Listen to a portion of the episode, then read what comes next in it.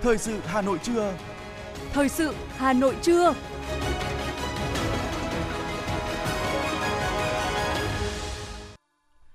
Kính chào quý thính giả của Đài Phát thanh và Truyền hình Hà Nội. Quang Minh và Thu Minh xin được đồng hành cùng quý thính giả trong 30 phút của chương trình thời sự trưa nay, thứ sáu ngày 26 tháng 8 năm 2022. Chương trình hôm nay có những nội dung chính như sau. Ủy ban Thường vụ Quốc hội đã quyết định triệu tập phiên họp bất thường vào ngày thứ hai ngày 29 tháng 8 tới đây để bàn một số vấn đề liên quan đến phần bổ vốn. Tiểu ban Bảo vệ Chính trị Nội bộ Trung ương họp sơ kết 6 tháng đầu năm 2022. Thăm hỏi và trao tặng quà ủng hộ nhân dân Cuba bị ảnh hưởng do sự cố cháy nổ kho chứa nhiên liệu xảy ra tại tỉnh Matanzas. Hơn một nửa số doanh nghiệp Nhật Bản tại Việt Nam muốn đầu tư thêm vào nước ta. Hấp dẫn các tour tuyến dịp nghỉ lễ Quốc khánh mùng 2 tháng 9. Người tiêu dùng cẩn trọng khi liên tiếp phát hiện bánh trung thu trôi nổi. Trong phần tin thế giới có những tin chính như sau. Liên Hợp Quốc kêu gọi khôi phục thực chất tiến trình hòa bình Trung Đông. Hơn 180 người thiệt mạng vỡ lũ lụt ở Afghanistan. Trung Quốc tung gói kích thích kinh tế quy mô lớn và sau đây là nội dung chi tiết. Thưa quý vị và các bạn, Ủy ban Thường vụ Quốc hội đã quyết định triệu tập phiên họp bất thường vào ngày thứ hai, ngày 29 tháng 8 tới đây để bàn một số vấn đề liên quan đến phân bổ vốn. Theo thông báo từ Văn phòng Quốc hội, dưới sự chủ trì của Chủ tịch Quốc hội Vương Đình Huệ, phiên họp sẽ xem xét hai nội dung chính cụ thể. Ủy ban Thường vụ Quốc hội sẽ xem xét về việc giao danh mục và mức vốn cho nhiệm vụ, dự án thuộc chương trình phục hồi và phát triển kinh tế xã hội, điều chỉnh, bổ sung dự toán ngân sách trung ương, kế hoạch năm 2022 của các bộ, cơ quan trung ương và địa phương. Cùng đó xem xét về phương án phân bổ kế hoạch đầu tư công trung hạn vốn ngân sách trung ương giai đoạn 2021-2025 còn lại chưa phân bổ. Theo lịch làm việc dự kiến, Bộ trưởng Bộ Kế hoạch và Đầu tư sẽ trình bày tờ trình về hai nội dung nêu trên. Chủ nhiệm Ủy ban Tài chính, Ngân sách của Quốc hội trình bày báo cáo thẩm tra trước khi Ủy ban Thường vụ Quốc hội thảo luận. Tại Hà Nội, Tiểu ban Bảo vệ Chính trị Nội bộ Trung ương đã tổ chức cuộc họp sơ kết 6 tháng đầu năm 2022 và hôm qua dưới sự chủ trì của Ủy viên Bộ Chính trị, Bí thư Trung ương Đảng, trưởng ban tổ chức Trung ương, trưởng Tiểu ban Bảo vệ Chính trị Nội bộ Trung ương Trương Thị Mai. Tại cuộc họp, các thành viên tiểu ban bảo vệ chính trị nội bộ trung ương đã đánh giá tình hình, kết quả công tác bảo vệ chính trị nội bộ Đảng trong 6 tháng đầu năm 2022, phương hướng nhiệm vụ trọng tâm 6 tháng cuối năm 2022 thảo luận cho ý kiến vào nội dung dự thảo quy chế làm việc của tiểu ban, quyết định phân công nhiệm vụ của các thành viên tiểu ban, xem xét quyết định thành lập tổ giúp việc và ban hành quy chế làm việc của tổ giúp việc tiểu ban. Kết luận tại cuộc họp, trưởng ban tổ chức Trung ương Trương Thị Mai yêu cầu Cục Bảo vệ Chính trị Nội bộ tiếp thu tối đa ý kiến góp ý, tiếp tục nghiên cứu, hoàn thiện các văn bản, tham mưu lãnh đạo tiểu ban ban hành trong thời gian tới. Cùng ngày, đoàn kiểm tra số 547 của Bộ Chính trị do Ủy viên Bộ Chính trị, Phó Thủ tướng Thường trực Chính phủ Phạm Bình Minh làm trưởng đoàn đã có buổi làm việc với Ban Thường vụ tỉnh ủy Lào Cai về việc triển khai thực hiện nghị quyết Đại hội 13 của Đảng trên địa bàn tỉnh.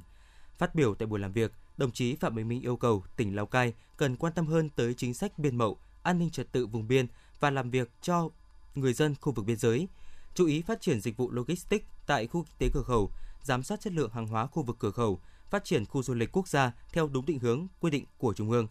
Tỉnh cũng cần ra soát lại những tồn tại, hạn chế trong thực hiện nghị quyết Đại hội 13 của Đảng, làm rõ nguyên nhân khách quan, chủ quan để rút kinh nghiệm trong việc triển khai, tổ chức thực hiện nghị quyết trong thời gian tiếp theo. Thứ trưởng Bộ Xây dựng Nguyễn Văn Sinh cùng đoàn công tác và đại diện lãnh đạo các doanh nghiệp Việt Nam đã đến Đại sứ quán Cuba tại Việt Nam thăm hỏi và trao tặng tượng trưng quà ủng hộ nhân dân Cuba bị ảnh hưởng do sự cố cháy nổ kho chứa nhiên liệu xảy ra tại tỉnh Matanzas. Thay mặt lãnh đạo Bộ Xây dựng, cơ quan chủ trì phân ban Việt Nam trong Ủy ban Liên Chính phủ Việt Nam Cuba Thứ trưởng Nguyễn Văn Sinh gửi lời chia buồn sâu sắc đến thân nhân các nạn nhân trong vụ cháy nổ kho nhiên liệu và chúc những người bị thương nhanh chóng bình phục. Bày tỏ tình đoàn kết tới toàn thể nhân dân Cuba anh em, Thứ trưởng Nguyễn Văn Sinh khẳng định Việt Nam luôn ngưỡng mộ tinh thần chiến đấu anh hùng, quả cảm, tính kiên định và niềm tin của nhân dân Cuba giành chiến thắng trong mọi hoàn cảnh, đồng thời tin tưởng Cuba sẽ sớm khắc phục khó khăn, phát triển mạnh mẽ và vững vàng vươn lên – Thứ trưởng Nguyễn Văn Sinh, đại diện các doanh nghiệp Việt Nam đã trao quà ủng hộ nhân dân Cuba trị giá gần 4,3 tỷ đồng.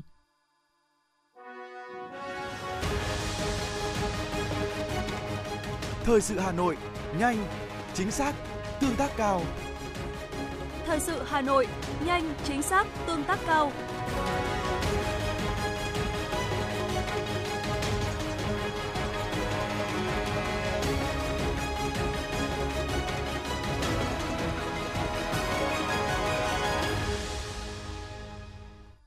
Xin chuyển sang những thông tin đáng chú ý khác. Thưa quý vị, Chính phủ ban hành Nghị định số 57 quy định các danh mục chất ma túy và tiền chất. Kèm theo nghị định này là 4 danh mục chất ma túy và tiền chất theo quy định của cơ quan có thẩm quyền. Cụ thể, danh mục 1, các chất ma túy tuyệt đối cấm sử dụng trong y học và đời sống xã hội. Việc sử dụng các chất này trong nghiên cứu, kiểm nghiệm, giám định, điều tra tội phạm.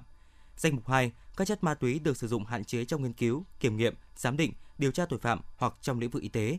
Danh mục 3, các chất ma túy được sử dụng trong nghiên cứu, kiểm nghiệm, giám định, điều tra tội phạm hoặc trong lĩnh vực y tế và thú y. Danh mục 4, các tiền chất. 4A, các tiền chất thiết yếu tham gia vào cấu trúc chất ma túy. 4B, các tiền chất là hóa chất, dùng môi, chất xúc tác dùng trong quá trình sản xuất chất ma túy. Hơn một nửa số doanh nghiệp Nhật Bản tại Việt Nam khẳng định muốn đầu tư thêm vào nước ta trong thời gian tới. Đây là công bố của Tổ chức Xúc tiến Thương mại Nhật Bản trong Diễn đàn Thương mại và Đầu tư Việt Nam-Nhật Bản tại Tokyo, cho thấy niềm tin của các nhà đầu tư Nhật Bản vào kinh tế Việt Nam vẫn rất mạnh mẽ và đồng nhất. Năm 2021, Nhật Bản đứng thứ hai trong tổng số 141 quốc gia đầu tư vào Việt Nam với tổng vốn FDI lên tới 3,65 tỷ đô la Mỹ, tăng gần gấp 3 lần so với năm trước. Theo Tổ chức Xúc tiến Thương mại Nhật Bản, niềm tin của các nhà đầu tư Nhật Bản đối với Việt Nam vẫn không ngừng tăng lên nhờ chính sách thương mại tự do, sự tích cực trong thu hút đầu tư và tuyên bố mạnh mẽ về ý định cải thiện môi trường kinh doanh của chính phủ Việt Nam. Theo Bộ Công Thương, hiện nay đang vào giai đoạn cuối năm, nhu cầu sử dụng xăng dầu phục vụ việc đi lại, sinh hoạt của người dân và sản xuất kinh doanh của doanh nghiệp tăng cao, đặc biệt vào các dịp nghỉ lễ như Quốc khánh mùng 2 tháng 9, Tết Trung thu, Giáng sinh. Để đảm bảo đáp ứng đủ nhu cầu, vụ thị trường trong nước đã có hai văn bản chỉ đạo điều hành về việc đảm bảo nguồn cung xăng dầu gửi Sở Công Thương các tỉnh thành phố và các thương nhân kinh doanh xăng dầu. Theo đó, các thương nhân đầu mối kinh doanh, phân phối xăng dầu cần chủ động nguồn hàng, có phương án nhập khẩu, đảm bảo không gián đoạn việc cung ứng xăng dầu, duy trì hoạt động bán hàng tại các cửa hàng bán lẻ xăng dầu của doanh nghiệp và cung cấp đủ hàng cho những cửa hàng bán lẻ thuộc hệ thống phân phối của doanh nghiệp. Tổng cục Thuế cho biết Việt Nam đang có 139 sàn giao dịch thương mại điện tử với hàng trăm nghìn gian hàng online. Lượng khách hàng trung bình truy cập khoảng 3,5 triệu lượt mỗi ngày, chưa kể các lĩnh vực thương mại điện tử khác như sáng tạo nội dung số, thu nhập hàng tỷ đồng mỗi năm, nhưng chỉ có khoảng 30% trong số đó có kê khai và nộp thuế. Nhiều trường hợp cá nhân có phát sinh thu nhập cao từ các nền tảng xuyên biên giới nhưng chưa nộp thuế đã bị truy thu với số tiền lớn. Chính phủ vừa ban hành Nghị định số 56 quy định chức năng, nhiệm vụ, quyền hạn và cơ cấu tổ chức của Bộ Giao thông Vận tải. Trong đó, Chính phủ quy định cơ cấu tổ chức của Bộ Giao thông Vận tải có 23 đơn vị bao gồm 8 vụ, 8 cục, thanh tra bộ, văn phòng bộ và 5 đơn vị sự nghiệp.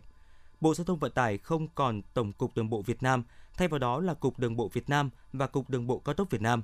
Ngoài ra, Bộ Giao thông Vận tải cũng không còn vụ an ninh, vụ an toàn giao thông, vụ quản lý doanh nghiệp, vụ đối tác công tư, Cục Y tế Giao thông Vận tải, các đơn vị sự nghiệp công lập trực thuộc Tổng cục Đường bộ Việt Nam tiếp tục duy trì hoạt động theo quy định, hiện hành cho đến khi cơ quan có thẩm quyền hoàn thành việc sắp xếp đối với những đơn vị này. Quy định có hiệu lực từ ngày 1 tháng 10 năm 2022. Cục Hàng không Việt Nam vừa ban hành quyết định áp dụng biện pháp kiểm soát an ninh hàng không tăng cường dịp lễ Quốc khánh mùng 2 tháng 9. Theo đó, từ ngày 31 tháng 8 đến hết ngày 4 tháng 9, Cục Hàng không chỉ đạo áp dụng biện pháp kiểm soát an ninh hàng không tăng cường cấp độ 1 tại các cảng hàng không, sân bay, các cơ sở cung cấp dịch vụ không lưu, các chuyến bay xuất phát tại các cảng hàng không, sân bay trên cả nước – trong thời gian trên, các cơ quan đơn vị trong ngành hàng không tăng cường quân số lực lượng kiểm soát an ninh hàng không, ra soát bổ sung các trang thiết bị, vũ khí, công cụ hỗ trợ, đảm bảo các trang thiết bị, vũ khí, công cụ hỗ trợ hoạt động hiệu quả, tăng cường công tác kiểm tra đôn đốc, đồng thời chuẩn bị kỹ các kế hoạch phương án phòng ngừa, sẵn sàng ứng phó các tình huống xảy ra, áp dụng tăng cường nhiều biện pháp kiểm soát an ninh hàng không như tăng cường kiểm tra trực quan, kiểm tra ngẫu nhiên, kiểm tra bằng thiết bị phát hiện chất nổ, nhận biết hành vi bất thường. Thưa quý vị và các bạn, kỳ nghỉ lễ Quốc khánh mùng 2 tháng 9 năm nay, người lao động được nghỉ 4 ngày. Đây là thời điểm thuận lợi để mọi người đi nghỉ dưỡng và du lịch với nhiều lựa chọn khác nhau. Bên cạnh đối tượng là khách du lịch, nghỉ dưỡng tự túc, nhiều đơn vị lữ hành cũng đã đưa ra những gói tour, tuyến du lịch với nhiều ưu đãi hấp dẫn, ghi nhận của phóng viên Hòa Mai. Kỳ nghỉ lễ mùng 2 tháng 9 gần dịp khai giảng năm học mới, đồng thời một số nơi bắt đầu mùa mưa nên du khách có xu hướng lựa chọn những nơi gần nhà. Trong khi khách phía Nam thích Vũng Tàu, Phan Thiết của Bình Thuận, Đà Lạt, Lâm Đồng, thì khách phía Bắc lại chọn Sapa của Lào Cai, Mù Căng Trải, Tú Lệ của Yên Bái, bù Luông của Thanh Hóa, Hà Giang, Ninh Bình. Các địa điểm sở hữu những đặc trưng riêng của mùa thu đông được du khách ưa chuộng, trong đó nổi bật nhất là các tour đi ngắm mùa lúa chín. Đặc biệt, nhiều du khách vẫn có xu hướng chọn những điểm đến vừa có chỗ vui cho trẻ em, vừa có thể cho người già nghỉ dưỡng, vẫn được nhiều gia đình lựa chọn. Chị Phan Bích Thủy ở quận Cầu Giấy cho biết. Cái dịp này thì gia đình mình vẫn chọn những khu resort này à, hay là những cái uh, địa điểm mà ờ, vừa là nơi vui chơi trẻ con và là nơi nghỉ dưỡng cho cả người già nữa. Theo các đơn vị lữ hành, du lịch nội địa gần như đã phục hồi hoàn toàn sau dịch Covid-19, nên nhu cầu đi lại, vui chơi, nghỉ dưỡng của người dân vẫn khá lớn. Ngay từ đầu tháng 7, nhiều đơn vị đã dục dịch chào bán các tour cho kỳ nghỉ lễ mùng 2 tháng 9 với nhiều ưu đãi. Thực tế đã có lượng lớn khách quan tâm và đặt dịch vụ đúng kỳ vọng của các đơn vị. Bà Phạm Thị Bích Ngọc, Phó Tổng Giám đốc Công ty Du lịch Việt Chan Tour cho biết, Việt Chan Tour tập trung vào các tour nghỉ dưỡng, các tour ngắn ngày với những nhóm nhỏ và linh hoạt với các yêu cầu của du khách. Do thời gian nghỉ lễ mùng 2 tháng 9 được thông báo sớm nên nhiều du khách đã chủ động lên kế hoạch đặt dịch vụ cho kỳ nghỉ của mình cách đây nhiều ngày. Tính đến thời điểm này, lượng tour bán ra dịp mùng 2 tháng 9 của Vietchan Tour đã đạt khoảng từ 90 đến 95%. Uh, hiện tại bây giờ thì các cái uh, khách hàng mà đăng ký với các cái tour của Vietchan Tour thì cũng uh, rơi vào khoảng đến 90 đến 95% rồi. Uh, chỉ còn một vài những cái tour đường bộ mà di chuyển bằng ô tô thì chúng tôi đang tiếp tục nhận khách hàng bởi vì là chúng tôi có thể set up được thêm những cái dịch vụ cho khách hàng như xe, phòng khách sạn thì chúng tôi đã giữ sẵn. Trưởng phòng truyền thông marketing công ty du lịch Flamingo Red Tour Vũ Bích Huệ cho biết, khách có xu hướng lựa chọn các tour ngắn ngày với lịch trình từ 2 đến 4 ngày để đi các địa điểm đặc sắc, có nhiều trải nghiệm mới lạ. Hiện tại Flamingo Red Tour hiện chỉ còn nhận từ 3 đến 5 chỗ cho các tour khởi hành đường bộ. Toàn bộ các tour nội địa đường bay, tour quốc tế đã kín chỗ từ cách đây từ 2 đến 3 tuần. Để giá tour được bình ổn, chất lượng dịch vụ được đảm bảo thì ngay từ tháng 2 là Flamingo Red Tour đã tiến hành đàm phán với các nhà cung cấp dịch vụ như hàng không, khách sạn, nhà hàng để được ưu tiên về số lượng vé máy bay, mức giá, ngày khởi hành thuận lợi. À, ngoài ra bên cạnh đó thì Flamingo cũng à, chú trọng đến công tác à, tuyển chọn bổ sung đội ngũ hướng dẫn viên chuyên tuyến bởi vì các bạn hướng dẫn viên chính là cái linh hồn của à, của mỗi tour với tất cả những yếu tố đó thì uh, Flamingo Red Tour là tin tưởng là sẽ à, mang đến cho du khách những cái hành trình à, à, hành trình khám phá à, các cái địa danh từ trong nước đến nước ngoài một cách thuận lợi nhất. Bên cạnh những sản phẩm du lịch hấp dẫn đang được các đơn vị lữ hành uy tín giới thiệu, trên mạng xã hội cũng xuất hiện không ít lời chào bán những gói combo giá rẻ dịp mùng 2 tháng 9, gồm dịch vụ vé máy bay, phòng khách sạn. Thực tế hiện nay, các đơn vị đang thực hiện kích cầu dịp mùng 2 tháng 9 nên vẫn có những gói tour giá rẻ, chi phí hợp lý dành cho du khách. Tuy nhiên, hiện giá vé máy bay và khách sạn trong dịp nghỉ lễ mùng 2 tháng 9 nhỉnh hơn so với ngày thường, nên khó có chuyện giá vé máy bay hoặc phòng nghỉ rẻ quá mức. Do vậy, du khách cần thận trọng, tỉnh táo với những lời quảng cáo giá rẻ ở những trang web không uy tín. Về vấn đề này, bà Phạm Thị Bích Ngọc, Phó Tổng Giám đốc Công ty Du lịch Việt Tran Tour cho biết. Và trong quá trình tư vấn của chúng tôi thì chúng tôi luôn luôn ừ, tư vấn với khách hàng rằng là có ba yếu tố khách hàng phải lưu ý khi cần phải lưu ý khi mà lựa chọn tour. Thứ nhất đó là uy tín của doanh nghiệp. Thứ hai nữa là chương trình khách hàng đi. Ờ, khách hàng đi những điểm nào và lựa chọn cho mình là những điểm nào phù hợp với lại khách hàng nhất. Và thứ ba nữa, đấy là các yếu tố cấu thành lên cái chương trình đó mà khách hàng lựa chọn mua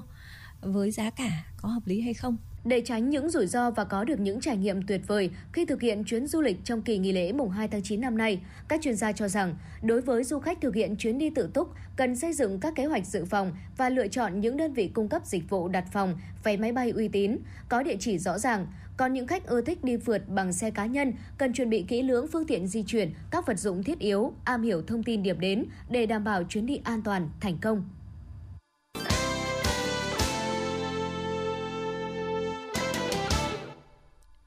Thưa quý vị và các bạn, Đại tá Đinh Văn Nơi, Giám đốc Công an tỉnh An Giang đã ký quyết định khen thưởng đột xuất cho 6 người dân dũng cảm vì đã có thành tích xuất sắc trong phong trào toàn dân bảo vệ an ninh Tổ quốc. 6 người dân dũng cảm bao gồm Nguyễn Văn Tý, sinh năm 1982, Trần Văn Trường, sinh năm 2002, Lê Bình Hổ, sinh năm 1974, Nguyễn Thành Công, sinh năm 1996, Ngô Văn Sẹn, sinh năm 1984 và Mai Văn Hùng, sinh năm 1986, cùng ngụ thị trấn Long Bình, huyện An Phú, tỉnh An Giang. Trước đó vào ngày 18 tháng 8, do bị ép làm việc quá thời gian quy định, không được nghỉ ngơi, không được trả lương, bị đánh đập, tra tấn tàn nhẫn, nên 40 người dân ở nhiều tỉnh thành khác nhau đang làm việc tại Casino Rich World, Vương quốc Campuchia đã bàn bạc tìm cách tháo chạy, đồng loạt bơi qua sông Bình Di để nhập cảnh trái phép về Việt Nam. Khi phát hiện vụ việc, các anh Nguyễn Văn Tý, Trần Văn Trường, Lê Bình Hổ, Nguyễn Thành Công, Ngô Văn Sẹt và Mai Văn Hùng đã nhanh chóng dùng xuồng điều khiển ra sông ứng cứu, đưa 40 người dân vào bờ an toàn và bàn giao cho cơ quan chức năng xử lý theo quy định ngành giáo dục và đào tạo quận Ba Đình đã tổ chức hội nghị tổng kết năm học 2021-2022, triển khai nhiệm vụ năm học mới 2022-2023.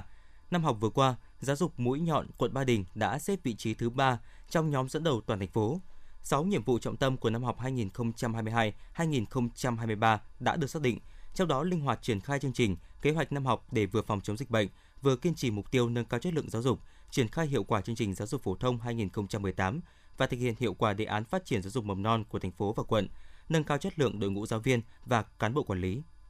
Ủy ban nhân dân quận Hai Bà Trưng tổ chức hội nghị tổng kết năm học 2021-2022 và triển khai phương hướng nhiệm vụ năm học 2022-2023. Trong năm học qua, dù gặp nhiều khó khăn do dịch COVID-19, nhưng ngành giáo dục và đào tạo quận đã nỗ lực thực hiện nhiệm vụ trong năm học, đạt nhiều kết quả tích cực trên các công tác – với những cố gắng đó, ngành đã được Sở Giáo dục và Đào tạo Hà Nội công nhận 13 trên 13 chỉ tiêu hoàn thành xuất sắc và hoàn thành tốt, trong đó 11 trên 13 chỉ tiêu công tác đạt xuất sắc. Năm học 2022-2023, ngành giáo dục và đào tạo quận Hai Bà Trưng sẽ thực hiện theo chủ đề đoàn kết nỗ lực vượt khó khăn, đổi mới sáng tạo, củng cố nâng cao chất lượng các hoạt động giáo dục và đào tạo – trong đó đặc biệt quan tâm công tác cán bộ, phát hiện bồi dưỡng, nâng cao chất lượng đội ngũ nhà giáo để nâng cao năng lực trách nhiệm, hiệu quả công tác tham mưu, giải quyết công việc công tác dạy và học, bảo đảm chỉ tiêu nghị quyết Đại hội Đảng bộ quận đề ra là 100% trường công lập đạt chuẩn quốc gia. Theo Trung tâm Dự báo Khí tượng Thủy văn Quốc gia, sáng sớm nay, ngày 26 tháng 8, áp thấp nhiệt đới suy yếu từ bão số 3 đã suy yếu thành một vùng áp thấp trên khu vực vùng núi phía Bắc. Lúc 1 giờ ngày 26 tháng 8, vị trí trung tâm vùng áp thấp ở khoảng 21,8 độ Vĩ Bắc, 106,3 độ Kinh Đông. Sức gió mạnh nhất ở trung tâm, vùng gần tâm áp thấp giảm xuống mức dưới cấp 6, dưới 39 km/h. Dự báo trong 12 giờ ngày hôm nay, vùng áp thấp tiếp tục di chuyển chủ yếu theo hướng Tây và tan dần. Thủ đô Hà Nội nhiều mây, ngày có mưa vừa, mưa to và rông, đêm có mưa rào và rải rác có rông, cục bộ có mưa to, tổng lượng mưa tích lũy phổ biến từ 40 đến 70 mm, có nơi trên 100 mm. Vào đầu tháng 8, Ủy ban nhân dân thành phố Hà Nội đã ban hành kế hoạch số 212 về đảm bảo an toàn thực phẩm Tết Trung thu trên địa bàn thành phố Hà Nội năm 2022. Theo đó, Ủy ban nhân dân thành phố Hà Nội yêu cầu việc thanh tra kiểm tra có trọng tâm trọng điểm, tập trung vào những vi phạm về chất lượng và điều kiện vệ sinh an toàn trong sản xuất kinh doanh, quảng cáo thực phẩm, chú trọng vào các cơ sở sản xuất kinh doanh bánh trung thu, xử lý nghiêm các cơ sở vi phạm theo đúng quy định pháp luật, Công an thành phố phối hợp với các ngành chức năng chủ động phát hiện điều tra làm rõ vụ việc có dấu hiệu vi phạm đối với các loại thực phẩm phục vụ Tết Trung thu lưu thông trên địa bàn thành phố, điều tra xử lý nghiêm các trường hợp vi phạm quy định về an toàn thực phẩm. Được biết chỉ trong vòng một tuần qua, hàng ngàn chiếc bánh trung thu các loại không rõ nguồn gốc xuất xứ đã bị phát hiện và thu giữ trên địa bàn Hà Nội. Theo Cục An toàn Thực phẩm Bộ Y tế cho biết, hiện nay bánh trung thu trôi nổi, giá rẻ tràn lan và tràn ngập chợ mạng – Cục An toàn thực phẩm khuyến cáo người tiêu dùng cần lưu ý những tiêu chí dưới đây để lựa chọn bánh trung thu đảm bảo an toàn. Chỉ nên mua sử dụng thực phẩm có nhãn mác đầy đủ, nguồn gốc xuất xứ rõ ràng. Sản phẩm phải ghi ngày sản xuất, thời hạn sử dụng và còn hạn sử dụng. Tránh mua những sản phẩm không rõ nguồn gốc, không có nhãn mác rõ ràng hay những sản phẩm có bao bì rách nát, sản phẩm bị móc méo hoặc những màu sắc khác thường, bị thiêu, ẩm mốc, hư hỏng và có mùi khác lạ.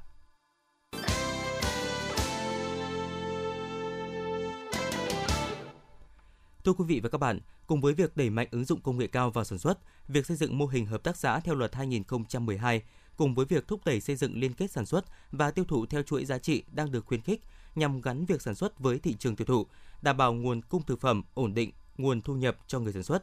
Thời gian qua, phát huy vai trò chị em phụ nữ, thời gian vừa qua, các cấp hội Liên hiệp Phụ nữ Hà Nội cũng đẩy mạnh tuyên truyền, vận động xây dựng các mô hình hợp tác xã, tổ hợp tác xã liên kết do phụ nữ làm chủ, từng bước xây dựng chuỗi liên kết theo chuỗi giá trị trên địa bàn thành phố. Thưa quý vị và các bạn, vốn là vùng chuyên canh sản xuất rau an toàn của huyện Đông Anh, để thống nhất quy trình sản xuất rau an toàn và xây dựng thương hiệu cho sản phẩm, Hợp tác xã Ba Chữ cũng đã được thành lập do bà Nguyễn Thị Huyền làm chủ tịch hội đồng quản trị kiêm giám đốc Hợp tác xã Ba Chữ, xã Vân Nội. Hiện nay, hợp tác xã đang quy tụ 145 thành viên với tổng diện tích trên 35 ha để sản xuất rau an toàn và rau hữu cơ chất lượng cao, cung cấp chủ yếu cho các bếp ăn tập thể, nhà hàng và hệ thống siêu thị trên địa bàn Hà Nội. Ngoài ra, hợp tác xã hiện có 21 ha sản xuất rau an toàn đã được chứng nhận chất lượng của thành phố và 10 ha sản xuất rau hữu cơ ứng dụng công nghệ cao. Để nâng cao uy tín với người tiêu dùng, hợp tác xã cũng đã xây dựng thương hiệu và dán nhãn QR code cho các sản phẩm của hợp tác xã để người tiêu dùng yên tâm về chất lượng và truy xuất được nguồn gốc sản phẩm. Bà Nguyễn Thị Huyền, giám đốc hợp tác xã Ba Chữ, xã Vân Nội, huyện Đông Anh chia sẻ. Qua được những ờ, đợt lớp tập huấn cũng như tuyên truyền của hội phụ nữ cũng ờ, từ các cấp thì ờ, tôi thấy là hội phụ nữ đang cho đơn về là làm thay đổi cái ờ, hành vi sản xuất của người sản xuất để cho đảm bảo cái an toàn ra thị trường và tôi cũng là người đứng đầu của một hợp tác xã và cũng là một hội viên của phụ nữ thì tôi cũng đã tuyên truyền tới các thành viên của hợp tác xã cũng như là hội viên phụ nữ là luôn luôn chấp hành chủ trương những chính sách của đảng và nhà nước và thực hiện những các cái thay đổi cái hành vi ờ, trong sản xuất để đảm bảo được cái chất lượng rau an toàn ra thị trường. Sản xuất gắn với thị trường tiêu thụ đang là xu thế tất yếu để phát triển sản xuất nông nghiệp bền vững. Đối với huyện Thanh Oai, Hội Liên hiệp Phụ nữ huyện cũng đã tổ chức các lớp tập huấn cho các hộ gia đình hội viên phụ nữ, chuyển đổi cơ cấu cây trồng vật nuôi theo hướng sản xuất chuyên môn hóa, áp dụng khoa học kỹ thuật tiên tiến trong sản xuất, xây dựng các mô hình phát triển kinh tế theo chuỗi liên kết, như mô hình gạo thơm bối khê, xã Tam Hưng, trứng vịt Liên Châu, mô hình tổ hợp tác chế biến Xin lỗi quý vị, mô hình tổ hợp tác chế biến thực phẩm an toàn xã Cự Khê, sản xuất rau củ quả an toàn tại xã Kim An. Chị Nguyễn Thị Hồng, Phó Chủ tịch Hội Liên hiệp Phụ nữ huyện Thanh Oai cho hay. À, hiện nay thì trên địa bàn huyện là có ba cái à, mô hình liên kết giới thiệu sản phẩm. Một là cái mô hình gạo Tam Hưng và gạo bối khê của Tam Hưng. Thứ hai đó là cái mô hình về trứng vịt và vịt của Liên Châu. Và thứ ba là cái mô hình à, về lợn của Hoàng Long thì đối mô hình này cũng đã uh, giải quyết được rất nhiều công an việc làm cho chị em phụ nữ và chị em phụ nữ vào cuộc cũng rất là trách nhiệm nhiệt tình. Hiện nay, toàn thành phố Hà Nội hiện có trên 2.300 hợp tác xã và quỹ tín dụng nhân dân, tăng 3,6% so với cùng kỳ năm 2021. Trong đó có 1.365 hợp tác xã nông nghiệp, chiếm 58,7%. Trong đó phát huy vai trò của phụ nữ và các tổ chức hội trong việc tham gia xây dựng và phát triển kinh tế tập thể, Đến nay, các cấp hội Liên hiệp Phụ nữ Hà Nội cũng đã hỗ trợ thành lập được 18 hợp tác xã, 74 tổ liên kết do phụ nữ tham gia quản lý điều hành. Cùng với việc xây dựng các mô hình kinh tế tập thể, Hội Liên hiệp Phụ nữ Hà Nội cũng tạo điều kiện cho chị em nắm bắt, nhân rộng các mô hình nông nghiệp ứng dụng công nghệ cao điển hình của các chị em phụ nữ và chỉ đạo các cấp hội tiếp tục tạo điều kiện thuận lợi để hội viên phụ nữ tiếp cận vốn, khoa học kỹ thuật, tạo ra các sản phẩm nông nghiệp có giá trị cao, hình thành chuỗi liên kết trong sản xuất, tiêu thụ sản phẩm, góp phần nâng cao thu nhập và đời sống cho chị em. Bà Phạm Thị Thanh Hương, Phó Chủ tịch Hội Liên hiệp Phụ nữ Hà Nội cho biết. Các cấp hội sẽ phải hỗ trợ nhiều hơn về những cái điều kiện, về nguồn lực, về điều kiện để hỗ trợ cho chị em về vốn này, rồi là về khoa học công nghệ và đặc biệt là hỗ trợ liên kết giữa cái việc sản xuất,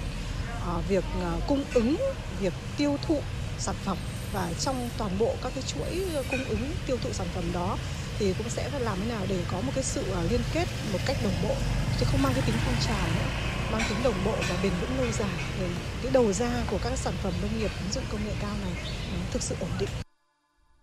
Việc gắn hoạt động sản xuất kinh doanh của hợp tác xã, tổ hợp tác với chuỗi giá trị sản phẩm là mục tiêu nội dung rất quan trọng và là xu thế tất yếu của nền kinh tế thị trường trong bối cảnh hội nhập quốc tế như hiện nay – Nghị quyết Trung ương 5 khóa 13 cũng đã đặt ra mục tiêu đến năm 2030 bảo đảm trên 60% tổ chức kinh tế tập thể đạt loại tốt khá, trong đó có ít nhất 50% tham gia liên kết trong chuỗi giá trị và đến năm 2045 có 90% tổ chức kinh tế tập thể hoạt động hiệu quả, trong đó có ít nhất 75% tham gia các chuỗi liên kết, phát triển các chuỗi giá trị nông sản hàng hóa gắn với liên kết sản xuất, cung cấp dịch vụ chế biến và tiêu thụ sản phẩm nông nghiệp, đẩy mạnh tham gia vào các chuỗi cung ứng đưa sản phẩm nông nghiệp xuất khẩu trực tiếp ra nước ngoài.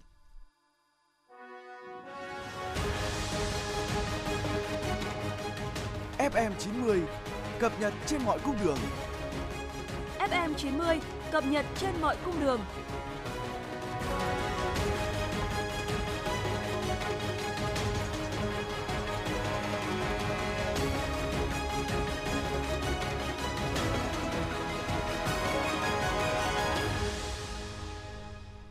Xin được chuyển sang phần tin thế giới. Thưa quý vị, đặc phái viên Liên Hợp Quốc về Trung Đông nhận định chỉ khi những vấn đề gốc rễ được giải quyết thì vòng xoáy chu kỳ khủng hoảng bạo lực giữa Israel và Palestine mới ngừng tiếp diễn. Đặc phái viên của Liên Hợp Quốc khẳng định ngừng lệnh lệnh ngừng bắn đã tránh cho tình hình leo thang thành một cuộc chiến toàn diện mà hậu quả sẽ hết sức thảm khốc, đồng thời tạo cơ hội cho các biện pháp hòa bình đã được áp dụng suốt một năm vừa qua được duy trì, giảm thiểu khó khăn kinh tế cho người dân ở Gaza. Tuy nhiên, lệnh ngừng bắn chỉ chấm dứt được xung đột một cách tạm thời, không giải quyết được những nguyên nhân gốc rễ gây ra xung đột. Trên thực tế, bạo lực đã gia tăng ở hầu hết những khu vực bờ Tây bị chiếm đóng trong những ngày vừa qua. Kết quả khảo sát mới nhất do Gallup thực hiện cho thấy tỷ lệ ủng hộ Tổng thống Mỹ Joe Biden đã tăng lên gần 44% trong tháng 8, mức cao nhất trong vòng một năm. Đây là một trong những khảo sát gần đây cho thấy Tổng thống Biden đang dần lấy lại được sự tín nhiệm của cử tri Mỹ sau khi mức độ ủng hộ giảm đáng kể do tình trạng lạm phát cao trong nước. Khảo sát của Gallup được thực hiện đối với hơn 1.000 người trưởng thành ở Mỹ từ ngày 1 tháng 8 tới ngày 23 tháng 8, khoảng thời gian được cho là khá thành công của Tổng thống Biden. Theo chương trình Lương thực Thế giới, số người đối mặt với mất an ninh lương thực toàn cầu đã tăng hơn gấp đôi, lên 345 triệu người kể từ năm 2019. Nguyên nhân của tình trạng này là do tác động của đại dịch COVID-19, xung đột và biến đổi khí hậu. Theo bà Corinne Fletcher, giám đốc khu vực của chương trình Lương thực Thế giới cho biết, trước khi đại dịch COVID-19 bùng phát, có 135 triệu người rơi vào cảnh nghèo đói trên toàn cầu. Sau đó con số này đã gia tăng và dự kiến tiếp tục tăng do ảnh hưởng của biến đổi khí hậu và xung đột.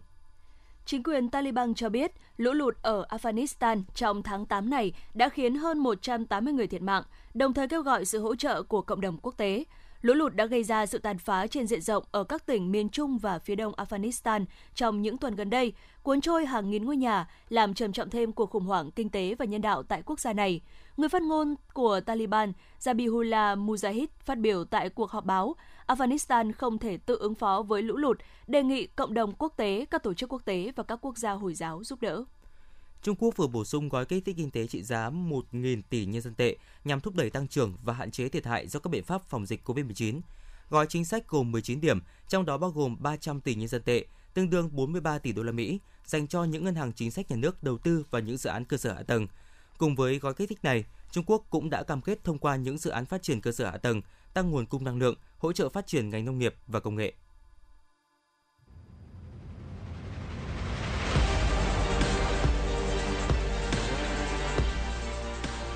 Bản tin thể thao. Bản tin thể thao.